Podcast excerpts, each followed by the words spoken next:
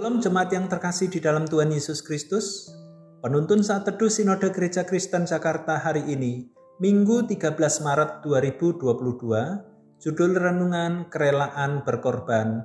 Nas terambil dari Markus pasal 10 ayat 42 sampai 45. Tetapi Yesus memanggil mereka lalu berkata, "Kamu tahu bahwa mereka yang disebut pemerintah bangsa-bangsa memerintah rakyatnya dengan tangan besi, dan pembesar-pembesarnya menjalankan kuasanya dengan keras atas mereka.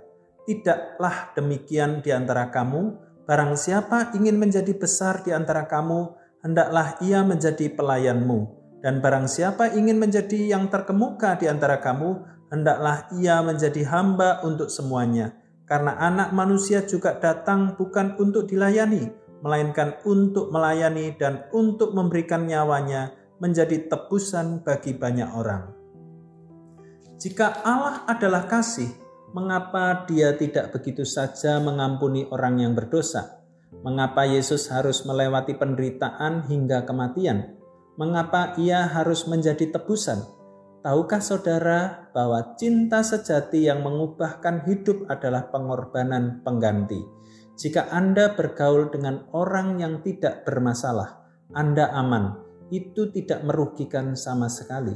Tetapi bayangkan Anda hidup dengan orang yang membutuhkan kasih, perhatian, dan luka yang dalam. Itu akan membuat Anda mengeluarkan banyak energi dan harga yang mahal dari Anda.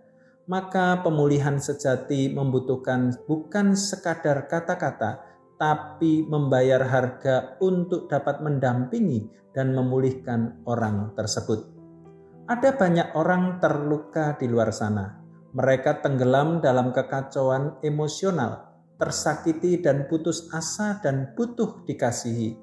Beranikah saudara membayar harga untuk membawa mereka kembali ke jalan yang benar?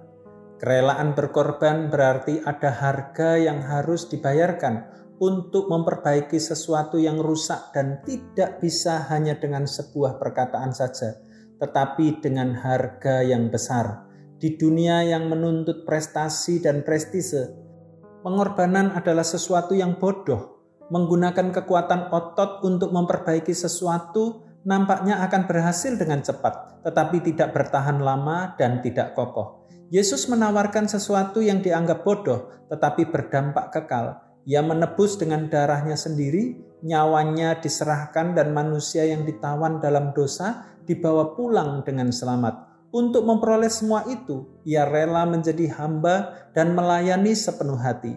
Ia dihina dan diejek, namun tetap teguh tak tergoyahkan karena ia tahu apa yang dihasilkan jauh lebih berharga dan mulia.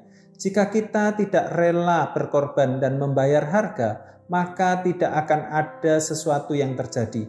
Bahkan tidak terjadi perubahan dalam diri Anda sendiri. Sikap memerintah dan memposisikan diri di atas, tidak pernah mau terjun ke bawah, tidak mengubah apa-apa. Perubahan akan terjadi bila Anda sendiri yang rela untuk diubahkan dan itu semua dimulai dari kerelaan berkorban. Kerelaan berkorban akan menghasilkan perubahan yang sejati. Selamat beraktivitas, Tuhan Yesus memberkati.